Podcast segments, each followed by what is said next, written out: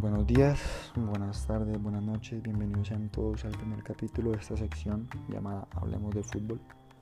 El primer capítulo titulado Traspaso más caro de la historia y primer año en España de Cristiano Ronaldo, periodo 2009-2010.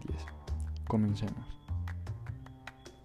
El 11 de junio del 2009, el club inglés Manchester United aceptó la oferta de 80 millones del Real Madrid Club de Fútbol confirmándose dos semanas después que había sido el traspaso más caro en la historia del fútbol hasta la fecha. Posteriormente superado por el de Neymar del Club Barcelona al Paris Saint-Germain por 222 millones de euros. Casi 80.000 personas asistieron a la ceremonia de presentación, rompiendo el récord de hace 25 años de Diego Maradona, cuando fue presentado en Nápoles ante 75.000 aficionados. Debido a que el capitán del club Raúl tenía ya el dorsal 7, a Cristiano se le asignó el número 9, el cual fue presentado por la leyenda madridista Alfredo Di Stéfano. No tengo nada más que elogios para el chico, es sin duda el mejor jugador del mundo, el mejor que Kaká, el mejor que Messi. Está muy por delante de todos ellos. Su contribución como amenaza de gol es increíble sus estadísticas son increíbles. Los disparos a puerta, tiros libres, incursiones en el área, los remates de cabeza, todo está ahí en él. Absolutamente impresionante. Estas fueron las palabras de Sir Alex Ferguson, el presidente del Manchester United por la salida de Cristiano hacia Real Madrid. Debutó el 21 de julio ante el Shamrock Rovers irlandés durante la pretemporada y anotó sus primeros goles vestido de blanco en la Copa de la Paz del 2009 frente a la Liga de Quito de Ecuador y la Juventus FC de Italia.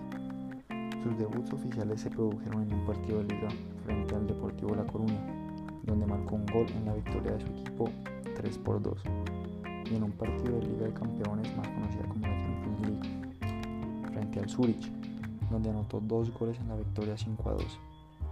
Anotó en sus cuatro primeros partidos con el club, el primer jugador del Madrid en hacerlo en toda la historia. Su fuerte inicio de campaña se vio interrumpido por una lesión en octubre mientras estaba con la selección portuguesa, lo que lo mantuvo afuera por siete semanas. Una semana después de su vuelta, fue expulsado por primera vez en España ante la Almería. A mediados de la temporada salió segundo en la votación por el balón de oro, lastimosamente, porque para mí siempre se lo va a merecer, perdiendo frente a nada más y nada menos que Lionel Messi, otro joven estrella que estaba emergiendo de los eternos rivales del Real Madrid, el Fútbol Club Barcelona, y quien sería su principal competidor durante años en España. ¿Quién lo diría?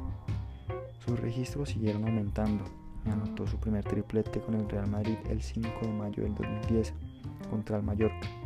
Sin embargo, pese a sus grandes actuaciones en las que llegó a anotar 33 goles en 35 partidos disputados, siendo así el máximo goleador del equipo, el club no pudo ganar ningún título.